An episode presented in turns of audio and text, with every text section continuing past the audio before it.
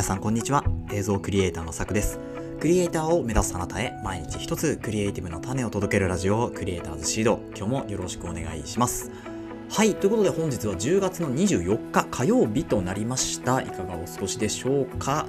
えー、こちら神奈川県湘南になりますけれども本日もいいお天気となっております。快晴ですね。ええー、いやこういう時は本当に気分がな上がると。いうところと。であともう一個ですね今日気分が上がることがありましてそれはですねちょっとあの本編の後半にお話をしたいかなというふうに思うんですけれどもまあそんな今日一日でございましたというかまだ終わってないんですけれども、えー、これからですね、えー、後半戦と一日後半戦、まあ、過ぎましたけれども、えー、そんな中で今日お伝えしていく内容はですね、えー、無料でも使える映像編集ソフトダヴィンチリゾルブについて、えー、今日はお話ししていこうかなと思います。まあ、これ結構過去にも何度かあのお話ししている内容ではあるんですけれども、まあ、今一度ですね、うん、このポッドキャストを初めて聞いてくださった方のためにというか、あのまあ、自分も今一度復習としてですね、ダヴィンチリゾルブという映像編集ソフトについて、えー、お話をしていきたいというふうに思いますので、もしよければ聞いてください。それでは本編の方、行ってみましょう。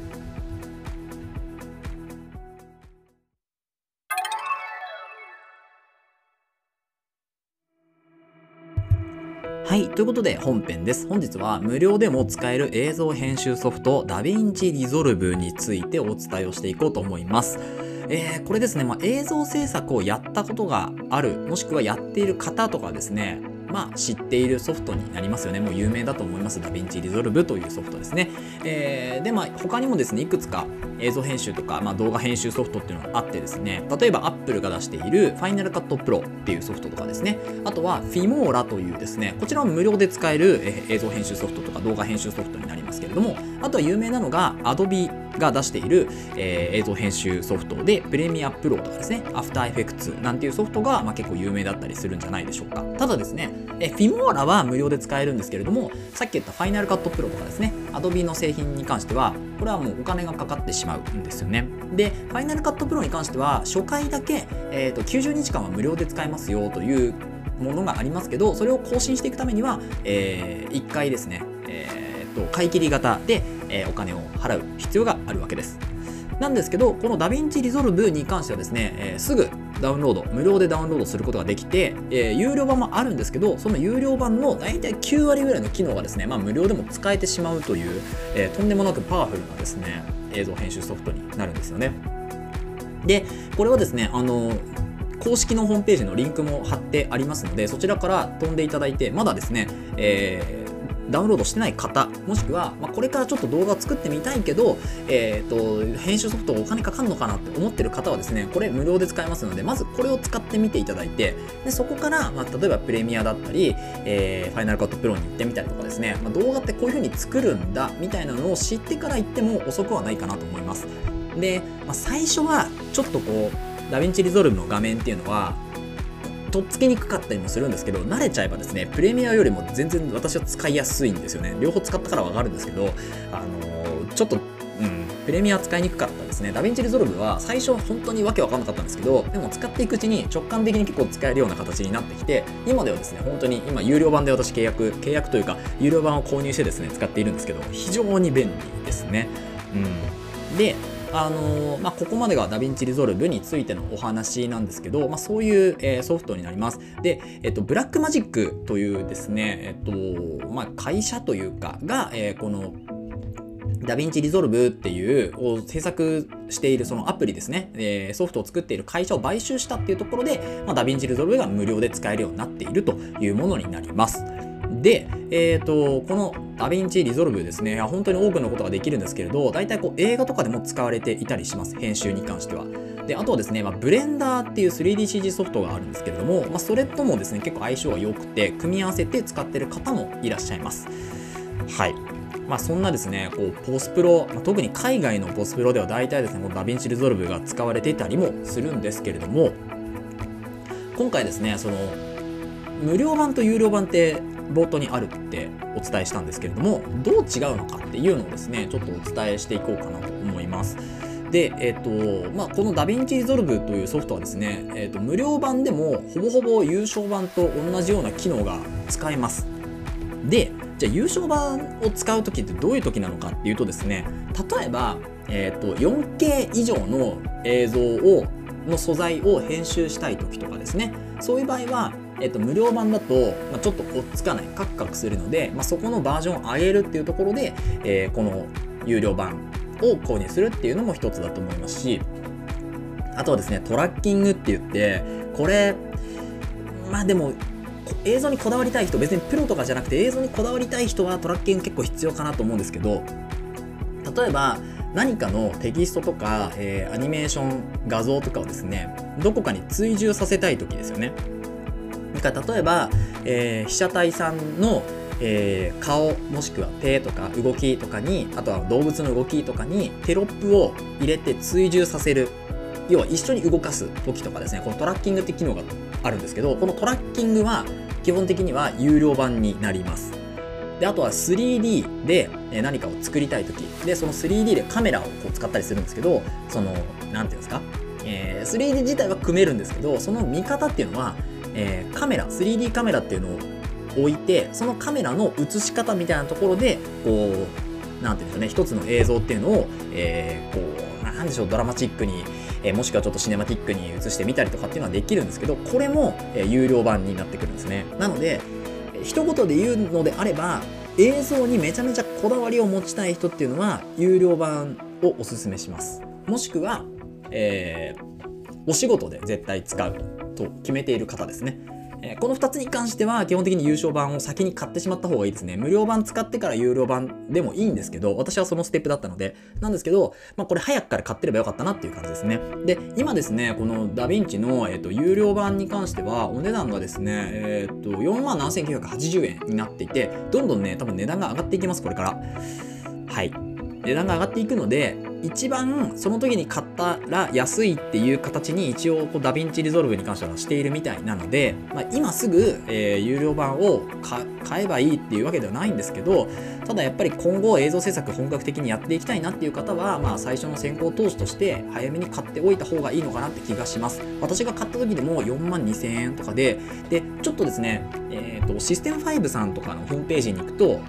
たまにね、こう、 DaVinci Resolve の有償版が、有償版がですね、安くなってたりもするんですよ。だから私多分それでね、3万円台で買ったかな、4万円切ってたんで買ったんですけど、通常の公式ホームページで、えー、まあ、オンラインで購入っていう手続きを踏むとですね、現在4万7980円になっているので、まあ、ちょっとこう、安売りを狙ってもいいのかなって気がします。Amazon とかでもね、結構セールかかってたりするんですよ。なので、その辺をチェックして、まあ、安い時に買ってもいいのかなと思います。はい。なので、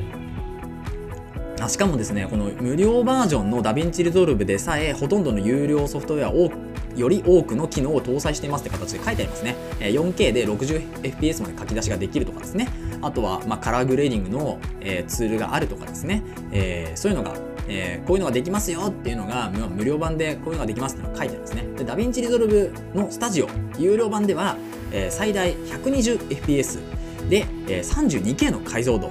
でより高度な書き出しができますよっていうのも書いてあります。はい。ね。ここに書いてありました。なのであの有料版無料版どう違うのって思う方はですね公式のホームページを見ていただければいいんじゃないかなと思います。で大体まあ有料版無料版そういう形に、えー、機能の説明をちょっとさせていただいたんですけれども最後に個人で映像制作を受けるんだったら、まあ、 DaVinci Resolve でもいいですし買い切りソフトで OK だと思いますであの例えば Premiere Pro とか After Effects とかもすごく必要だしモーション組むのであればですね、えー、 After Effects 確かにすごいいいソフトだと思うんですけど、まあ、別にそれじゃなくてもモーション組めるものは組めますしまあ、 DaVinci Resolve であのフュージョンっていうものを使ってモーション組んでる人も中にはいるので、えー、つわものですけどね。なので、あの、基本的にチームを組んで動くとか、そういう場合はやっぱり Adobe の方が互換性がかなり高いので、えー、チームで動く、もしくは制作会社さんとかと、えー、密にね、連携取ってやるとかっていうのであれば、これはもう避けられないと思うんですけれど、例えば自分が個人で、私もそうなんですけど、個人で映像制作を請け負って、でそのまま、えー、映像を撮って、撮影して、編集して、納品するっていう形でワンストップで自分でやれるのであれば、もう DaVinci Resolve とか Final Cut Pro で何ら問題はないと思います。で例えばその映像を、えどっかに使いたいもしくはどこかと、えー、こうお仕事的につながってですね、まあ、その映像をなんかこういう例えばプレミアの書き出しとかでくれないかみたいな形になっちゃうとちょっとそれはもうダヴィンチでは対応できなかったりもするんですけど基本的に自分で自己完結ですよね。自分とクライアントさんの間で解決完結できるのであればもう買い切りソフトで全く問題ないんじゃないかなと思います。私もそうですし。はい。なのであの個人でもし映像制作を受けるのであればもうそちらの、えー、 Final Cut Pro か DaVinci Resolve。で Filmora はですねちょっと癖があるというか、まあ、一番ね有料ソフトの中では安いんですよ。1万円ちょっとぐらいで買えるんですけど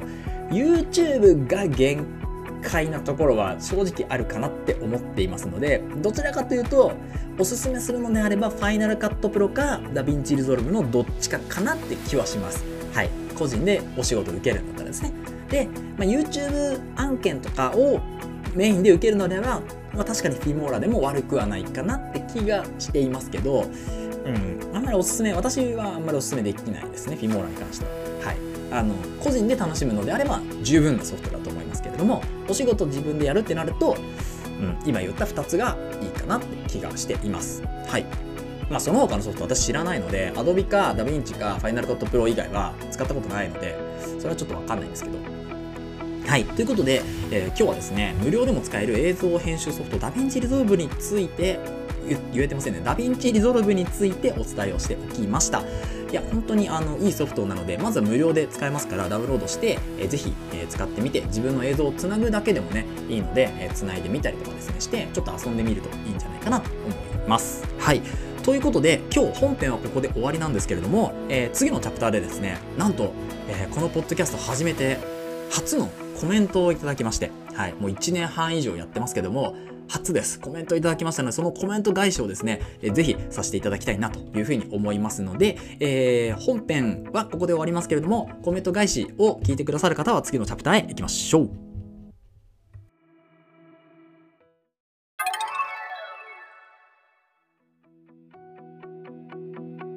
はい、ということで、えー、続いてのチャプターはですね、えー、このポッドキャスト初のコメント返しということで、こういうのが来るとですね、いよいよ、ポッドキャストやってるなっていう感じですね。ラジオ番組やってるっていう感じがありますよね。いや、本当に、あの、嬉しいですよね。やっぱやっててよかったなっていうのは、やっぱこういう、うん、なんかリスナーさんと直でこう繋がっているっていうような気がすごいしますね。こういうのをいただくと。はい。ということで、えー、読ませていただこうというふうに思います。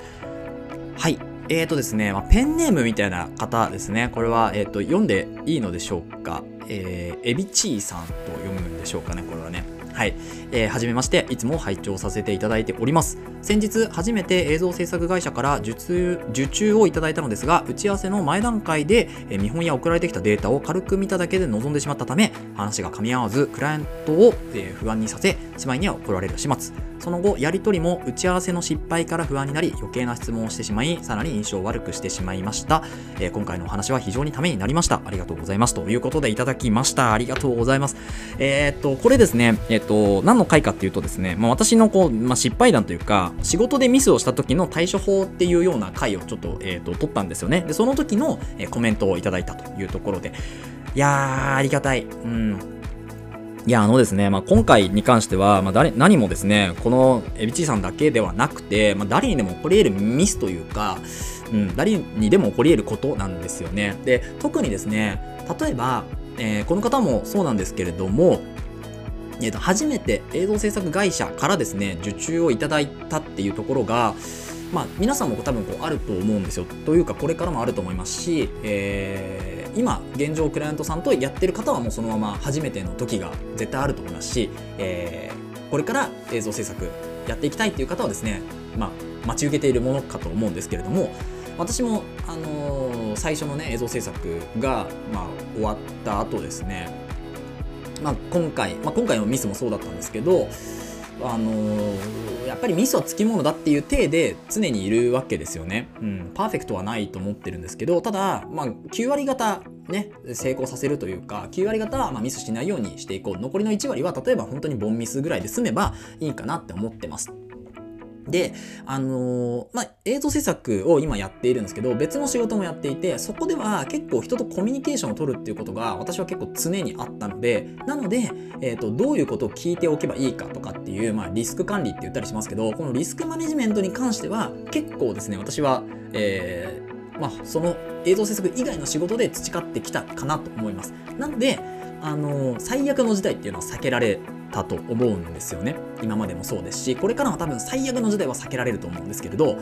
まあ、最悪の事態じゃない事態っていうのは、まあ、常にあると思っているので、まあ、そこに関しては、えー、何でしょうこう事前にね、いろいろ網を張っておいて網を張るって言い方はちょっと違うかもしれないんですけど、まあ、対策を練っておいて、えー、何があってもいいように対策をするっていうところで、まあ、今仕事もね、えー、ややらせていただいてるんですけどだからまあ本当にどんな方にでもあると思うんですけれどもこの初めてやっぱ受注をいただいた場合はあの打ち合わせの前段階で例えばこの場合は日本や送られてきたデータっていうのを、ま、軽く見ただけ、まあ、見たのであれば全然問題ないと思うんですけどただあのそこが多分こうなんでしょうねあのプロとして行くにはやっぱもう一歩二歩必要だよっていうだけの話だと思うんですよ。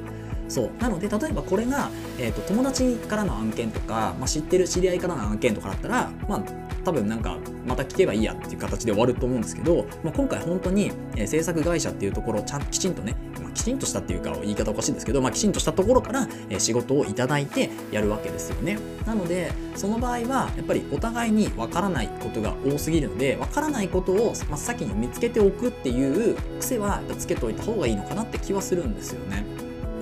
そうなのでまあでもそこだけですよね。これはもうしょうがないですよね。はい。あの話が噛み合わないのもやっぱりコミュニケーションをどう取っていくかクライアントさんとどう取っていくかっていうのはこれ爆発踏まないと分かんないですし初めての案件だったらなおさらですよね。緊張するし、うん、なので、まあ、この1個こうミスが自分の中であったってなったら、まあ、これをですねまたあの次に活かせるようにやっていくしかない。んですよね。まあ、ここのもしかしたらクライアントさんとの関係はその案件でね終わってしまうかもしれないですけどじゃあ次に、えー、ミスしないようにどういうことをやっておけば、まあ、リスクマネジメントとしてねやっておけばいいかなっていうところを自分の中で言語化して、えー、それをですね、まあ、表にまとめたりとかですねチェックリスト作ってみたりとか、まあ、そういうところで対策を踏めばですねまあ何ら問題はないんじゃないかなって私は思いますけどね。うんでやっぱりこう厳しいことを言う方もいらっしゃるしまあ、自分もまだ全然 PayPay の段階なのでね、あのー、全然まだまだだと思うんですけれどただやっぱりそういう方をなんとかこのポッドキャストでですねあの拾い上げていってで一緒にですねあの、まあ、映像制作だったりクリエイターとしてですねあの成長していければ本当この上なくいい番組なんじゃないかなって、まあ、自分で言うのもなんですけどあのいい番組としてね成立するんじゃないかなっていうのは思っているのでぜひですねあの何でも、まあ、お悩み相談とかでもですね結構ですしあのこういうふうにやったらうまくいきましたっていう成功体験でもいいですし、まあ、そういうのがあればですねこのポッドキャストに、えー、Spotify でお聞きの方はコメントから。でえっ、ー、とつ Spotify じゃなくてですね、あのいろんなところから聞いてくださっている方はですね、あの Google フォームの、えー、URL 貼ってありますので、そちらから、えーと、ぜひ飛んでいただいて、で、まあ、なんか、こう記入するとこいっぱいあるんですけど、あの全部こう、任意になっているので、まあ、記入したくなかったらですね、えー、そのままコメントだけ入れて送っていただければ、ペンネームはね、欲しいんですよ。読みたい、読みたいので。はい。なので、ペンネームと、あとはですね、あのーコメントだけ入れていただければいいかなと思いますので、ぜひよろしくお願いします。はい。ということで、えー、初コメントありがとうございました。えー、引き続きお待ちしております。はい。ということで、えー、本日は以上となります。この放送では、クリエイターとしての考え方や、テクノロジーやガジェットの情報、作業効率を上げるコツ、サイト、ツールなんかを中心に紹介をしております。リスナーさんと一緒に一流クリエイターを目指すラジオを作っていますので、応援いただける方はぜひフォローの方をお願いします。また、ラジオの感想や質問は Google フォーム、もしくは Spotify でお聞きの方はコメントからいただけると嬉しいです。X や Instagram、ブログもやってますので、ぜひ遊びに来てください。それではまた明日お会いしましょう。ご清聴ありがとうございました。